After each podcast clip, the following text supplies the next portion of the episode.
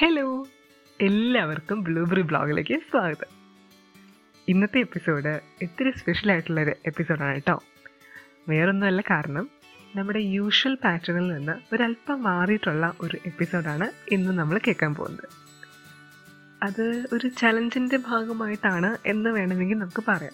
അതെന്തുകൊണ്ടാണെന്ന് ഞാൻ വഴിയെ പറയാം. അതിന് മുന്നേ എപ്പിസോഡ് സ്റ്റാർട്ട് ചെയ്യുന്നതിന് മുന്നേ ആയിട്ട് എനിക്ക് നിങ്ങളുടെ അടുത്ത് ഒരു മുൻകൂർ ജാമ്യം എടുക്കാനുണ്ട്. അത് മറ്റൊന്നുമല്ല. ചിലപ്പോൾ എന്തെങ്കിലുമൊക്കെ ഒരു നോയ്സ് പ്രത്യേകിച്ച് ആ, പൂച്ചയുടെ ഒക്കെ ഒരു ശബ്ദമൊക്കെ കേൾക്കാനുള്ള ചാൻസ് ഉണ്ട്. അത് വേറൊന്നും കൊണ്ടല്ല. എനിക്കിവിടെ രണ്ട് പൂച്ചക്കുട്ടികളുണ്ട്. പിന്നെ ഒരു പപ്പിയുണ്ട് അപ്പോൾ ഇവരിടയ്ക്ക് ചിലപ്പോൾ മുറിയിലേക്ക് കയറി വരും. എന്നിട്ട് ശബ്ദമൊക്കെ ഉണ്ടാക്കും. അപ്പം അങ്ങനെ വരുമ്പം ഒരു ഡിസ്റ്റർബൻസ് വരുമായിരിക്കും. ഇതൊന്ന് അഡ്ജസ്റ്റ് ചെയ്യാം കേട്ടോ. പപ്പി വാങ്ങിയിട്ട് അധികം നാളായിട്ടില്ല. ഒരു ഒരു മാസം കഷ്ടയായിട്ടുള്ളൂ ലൂണ എന്നാണ് ഞങ്ങളുടെ പപ്പിയുടെ പേര്.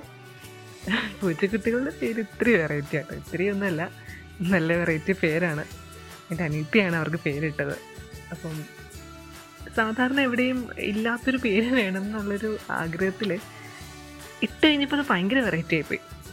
പേരെന്താന്ന് വെച്ചാൽ ഒരു പൂച്ചക്കുട്ടിയുടെ പേര് സുശീലാണ് ഒരു പൂച്ചക്കുട്ടിയുടെ പേര് രമണി എന്നുമാണ്.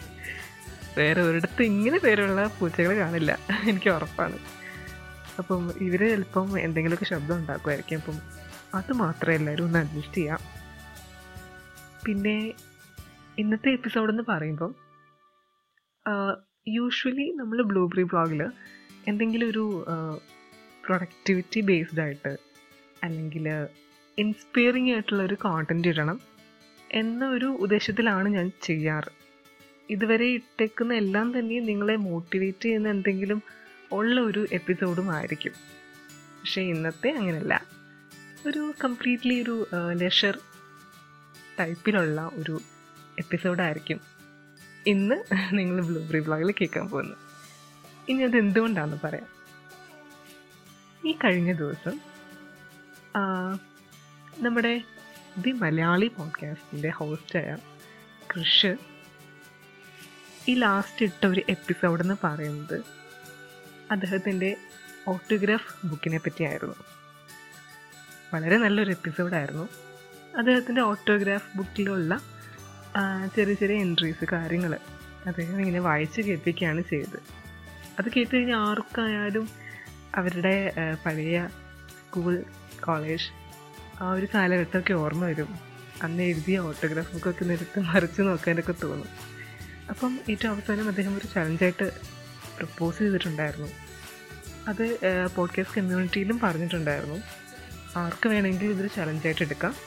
നിങ്ങൾക്ക് താല്പര്യമുണ്ടെങ്കിൽ നിങ്ങളുടെ ഓട്ടോഗ്രാഫ് ബുക്ക് ഒന്ന് വായിക്കുന്ന രീതിക്ക് ഒരു എപ്പിസോഡ് ഇറക്കാം എന്നൊരു ചലഞ്ച് രൂപേണ തന്നെ പുള്ളി ഇട്ടിട്ടുണ്ടായിരുന്നു അപ്പോൾ കേട്ട് കഴിഞ്ഞപ്പോൾ എനിക്കും തോന്നി എന്തുകൊണ്ട് ഇട്ടുവിടാം അല്ലേ? പഴയൊരു ഓർമ്മകളിലേക്ക് നമുക്ക് തിരിച്ചു പോകാൻ പറ്റുന്ന ഒരു അവസരം കൂടെയാണ്. അപ്പം ചെയ്യാന്ന് വിചാരിച്ചു. അങ്ങനെയാണ് ഇന്നത്തെ എപ്പിസോഡ്. ഈ ഒരു രീതിക്ക് നമ്മുടെ യൂഷ്വൽ പാറ്റേണിൽ നിന്ന് മാറി ചെയ്യാനായിട്ട് തീരുമാനിച്ചത്. അതുപോലെ തന്നെ പറയേണ്ട ഒരു കാര്യമാണ് നമ്മുടെ വൺ ഓഫ് ദി അൺസ്ക്രിപ്റ്റഡ് എപ്പിസോഡാണ് ഇന്ന് നിങ്ങൾ കേൾക്കാൻ പോകുന്നത്. ഞാൻ പൊതുവേ സ്ക്രിപ്റ്റ് എഴുതിയാണ് എന്റെ എല്ലാ എപ്പിസോഡ്സും ചെയ്യാറ്. പക്ഷേ ഒരു എപ്പിസോഡ് മാത്രം ഇതിനു മുന്നേ ഞാൻ സ്ക്രിപ്റ്റഡ് അല്ലാണ്ട് ചെയ്തിട്ടുണ്ട്. ഡയറക്റ്റ് ഞാൻ പറഞ്ഞ് അങ്ങനെയായിരുന്നു ആ എപ്പിസോഡ് റെക്കോർഡ് ചെയ്തിരുന്നത്. അതുപോലെ തന്നെ ഇന്നത്തെ എപ്പിസോഡും സ്ക്രിപ്റ്റഡ് അല്ല. ഞാൻ നേരെ അങ്ങ് സംസാരിക്കുകയാണ്. അപ്പം അതിന്റേതായ കുറേ കുറവുകൾ എന്തായാലും ഉണ്ടാവും. നിങ്ങളെല്ലാവരും ഒന്ന് അഡ്ജസ്റ്റ് ചെയ്യാം കേട്ടോ. അപ്പോൾ എന്റെ ഓട്ടോഗ്രാഫ് ബുക്ക് നിങ്ങളെ ഞാൻ വായിച്ച് കേൾപ്പിക്കുകയാണ് ഒത്തിരി അധികം കാര്യങ്ങളൊന്നും ഇതിനകത്തില്ല. കൃഷിന്റെ എന്ന് പറഞ്ഞു കഴിഞ്ഞാൽ വളരെ അധികം ഉണ്ടായിരുന്നു. എന്നെനിക്ക് തോന്നി കേട്ടോ. ഒത്തിരി ഉണ്ടായിരുന്നു എന്ന് എനിക്ക് തോന്നി. അത് വളരെ മനോഹരമായിരുന്നു. ഒത്തിരി പേഴ്സണലായിട്ടുള്ള മെസ്സേജസ് ഒക്കെ ആയിരുന്നു. അപ്പം ആർക്കായാലും കേട്ട് കഴിയുമ്പം ഒന്നുകൂടെ ഒന്ന് എല്ലാവർക്കും ഒന്ന് ഓട്ടോഗ്രാഫ് ബുക്കൊക്കെ ഒന്ന് കൊടുത്ത് എഴുതിപ്പിച്ച് വായിക്കാനൊക്കെ തോന്നും. എന്റേത് അത്രയ്ക്കൊന്നും അത്രയ്ക്കൊന്നുമില്ല കുറച്ചേ ഉള്ളൂ. അപ്പോൾ ഉള്ളത് ഞാൻ കേൾപ്പിക്കാം. എന്റേതിന്റെ ഒരു കുഴപ്പം എന്താണെന്ന് വെച്ചാൽ കൂടുതലും ഈ ഫോർവേഡ് മെസ്സേജസ് ഒക്കെ നമുക്ക് പണ്ട് എസ് എം എസ് ഒക്കെ ആയിട്ട് കിട്ടുമായിരുന്നല്ലോ. ആ ഒരു മോഡലിലാണ് എല്ലാവരും എഴുതിയിരിക്കുന്നത്. എങ്കിലും ഞാൻ വായിച്ചേപ്പിക്കാം കേട്ടോ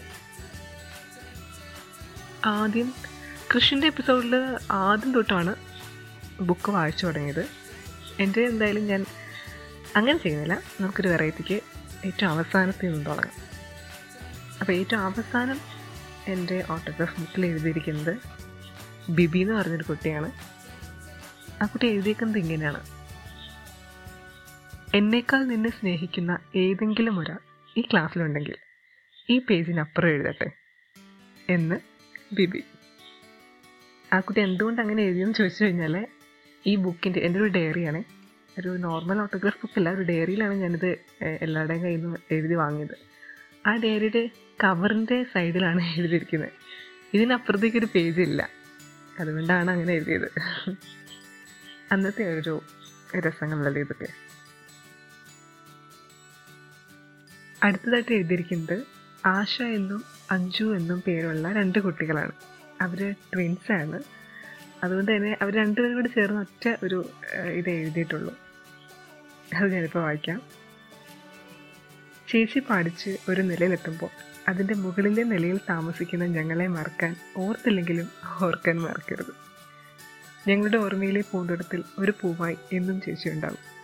എന്ന ചേച്ചിയുടെ ഫ്രണ്ട് വായാടി എന്റെ ജൂനിയർ ആയിരുന്നു ഇവർ രണ്ടുപേരും. ഞാനായിട്ട് ഭയങ്കര കമ്പനിയായിരുന്നു എനിക്ക് എന്റെ സ്വന്തം അനിയത്തി പോലെ ആയിരുന്നു അനിയത്തിമാരെ പോലെ ആയിരുന്നു രണ്ടുപേരും. ഐഡന്റിറ്റിക്കൽ ട്വിൻസ് ആണ് അവർ അപ്പം കണ്ടു കഴിഞ്ഞാൽ മനസ്സിലാക്കാൻ ഇത്തിരി ബുദ്ധിമുട്ടായിരുന്നു കേട്ടോ.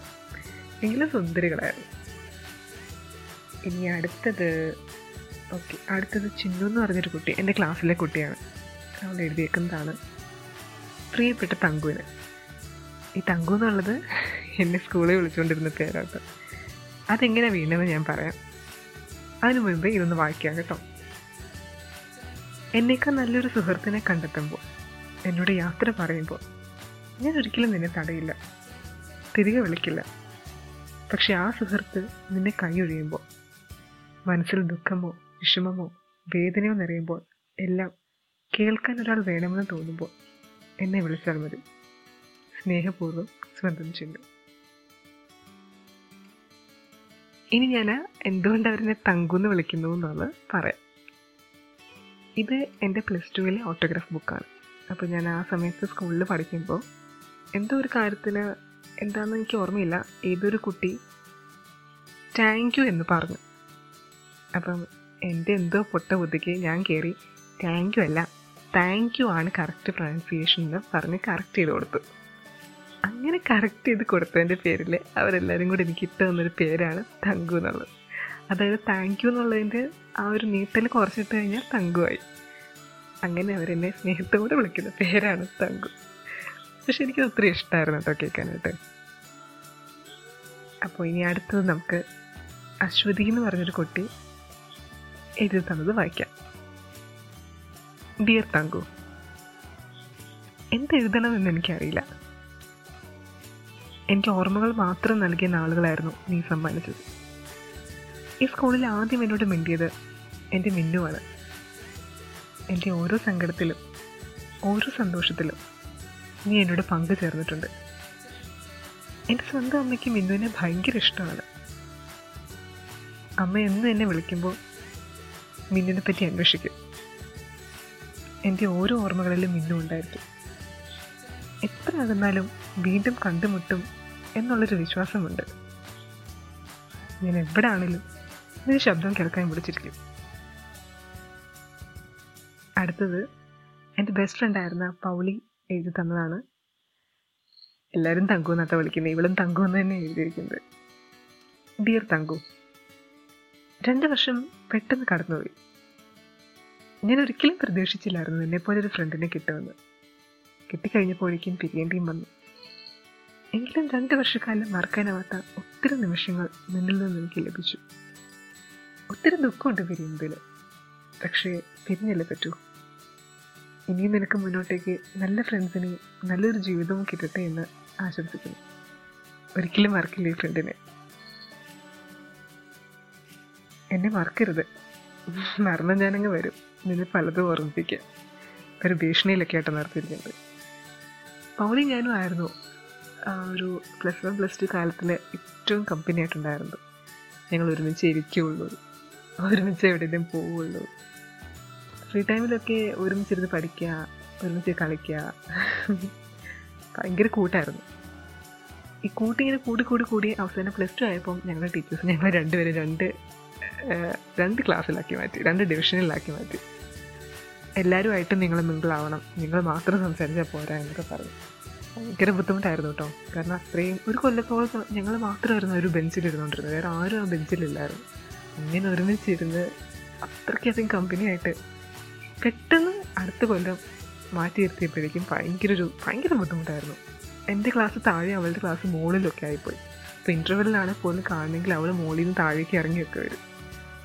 അപ്പം അങ്ങനെ ഒരു വിഷമമായിരുന്നു മാറിയിരുന്നതിൽ കാരണം ഇനി ഒരുമിച്ചിരുന്ന് പഠിക്കാനും പറ്റില്ല. പിറ്റേ വർഷം നമ്മൾ സ്കൂളെല്ലാം കഴിഞ്ഞ് പോവല്ലേ? എങ്കിലും ആ ഒരു വിഷമൊക്കെ ഉണ്ടായിരുന്നെങ്കിലും ഞങ്ങൾ അടിച്ചു പൊളിച്ചു എന്ന് വേണം പറയാനായിട്ട്. ഇനി അടുത്തത് നമുക്ക് വായിക്കാം. അടുത്തത് ജോസഫ് എന്ന് പറഞ്ഞൊരു ഫ്രണ്ട് എഴുതി തന്നതാണ്. പ്രിയപ്പെട്ട സുഹൃത്തിന് കടന്നുപോയി കഴിഞ്ഞ രണ്ട് വർഷങ്ങൾക്കിടയിൽ തന്റെ ഓർമ്മകളിൽ നല്ലൊരു സുഹൃത്തായി ഞാൻ ഉണ്ടായിരുന്നെങ്കിൽ മുമ്പോട്ടുള്ള വീതികളിൽ എന്റെ ഓർമ്മകളിൽ മിന്നു എന്ന സുഹൃത്തും തീർച്ചയായും ഉണ്ടാവും. Thanks for you wonderful memories Joseph Malayalam അത്യാവശ്യം നല്ല രീതിയിൽ ഹാൻഡിൽ ചെയ്യാൻ അറിയാവുന്നൊരു കുട്ടിയായിരുന്നു. എന്റെ ആർട്ട് അക്കൗണ്ടിൽ ജോസഫിന്റെ ഫോ പടമൊക്കെ വരച്ചിട്ടുണ്ട് കേട്ടോ പുള്ളിക്ക് പുള്ളിക്ക് ഭയങ്കര ഹാപ്പിയായിരുന്നു ഞാനത് വരച്ച് കഴിഞ്ഞപ്പോൾ. കാരണം ഞാൻ സർപ്രൈസ് ആയിട്ട് കൊടുക്കുമായിരുന്നു ഒട്ടും പ്രതീക്ഷയില്ല ഞാൻ പുള്ളിയുടെ പടമൊന്നും വരയ്ക്കും. ഇനി അടുത്തത് ഓക്കെ അടുത്തത് രാജേശ്വരി എന്ന് പറഞ്ഞൊരു കുട്ടി എന്റെ ജൂനിയർ ആയിരുന്നു കുട്ടി. അവൾ എടുത്ത് തന്ന എന്താണെന്ന് നോക്കാം. എന്റെ ബെസ്റ്റ് ഫ്രണ്ട്സിൽ ഒരാളാണ് തങ്കു. എന്നും നല്ല അനുഭവങ്ങളും ഓർമ്മകളും തങ്കു എനിക്ക് സമ്മാനിച്ചു. എന്നെ മറക്കരുത് എന്ന് ഞാൻ പറയില്ല. പക്ഷേ പുതിയ വഴികളിൽ സഞ്ചരിക്കുമ്പോൾ പുതിയ ഫ്രണ്ട്സിനെ കണ്ടുമ്പോൾ എന്നെ കണ്ടാൽ ചിരിക്കാൻ മറക്കരുത്. പിന്നെ എന്നെ കുറെ വാരിക്കൊണ്ടൊക്കെ അവൾ എഴുതിയിട്ടുണ്ട്.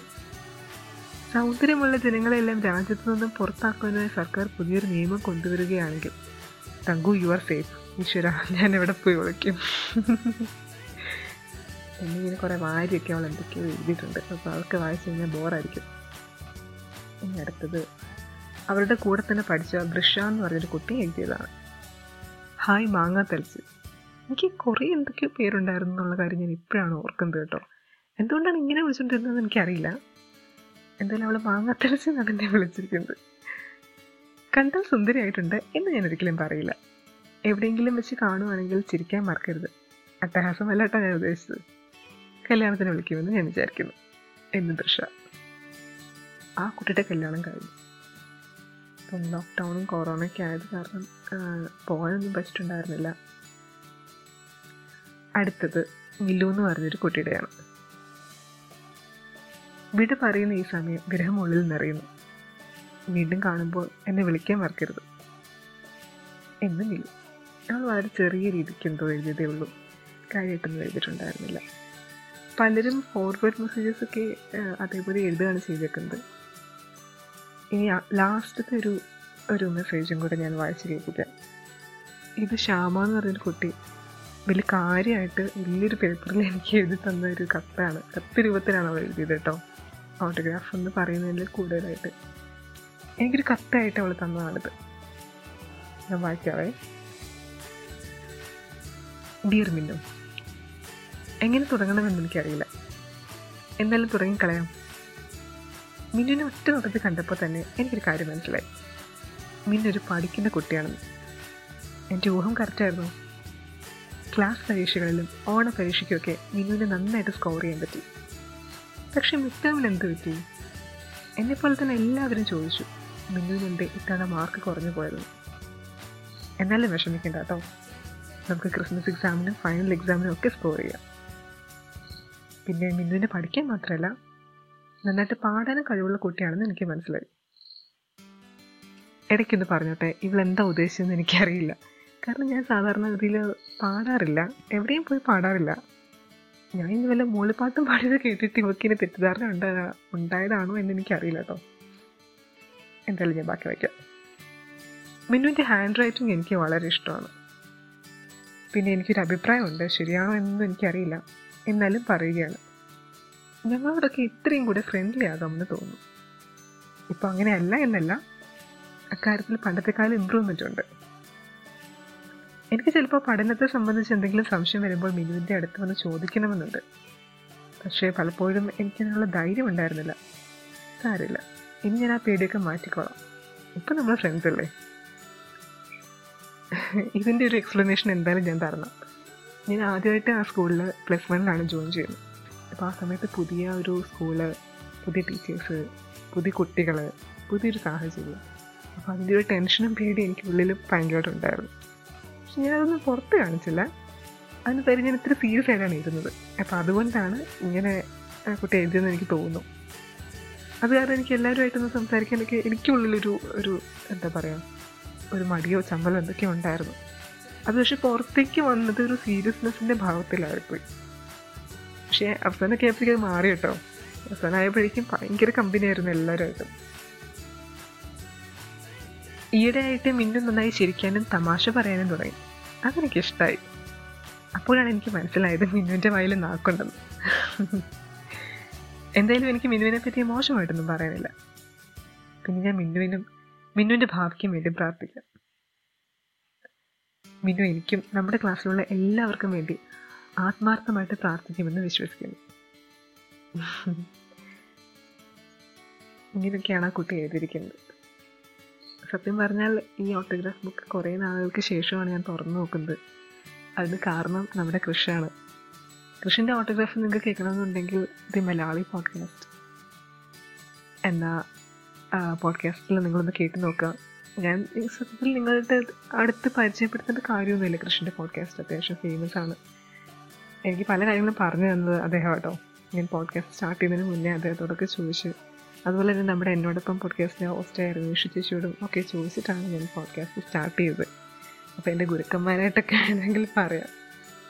ഈ ഒരു എപ്പിസോഡ് നമ്മുടെ പതിവിൽ നിന്നും ഒരല്പം മാറി നിൽക്കുന്ന ഒരു എപ്പിസോഡാണ് അൺസ്ക്രിപ്റ്റഡ് ആണ്.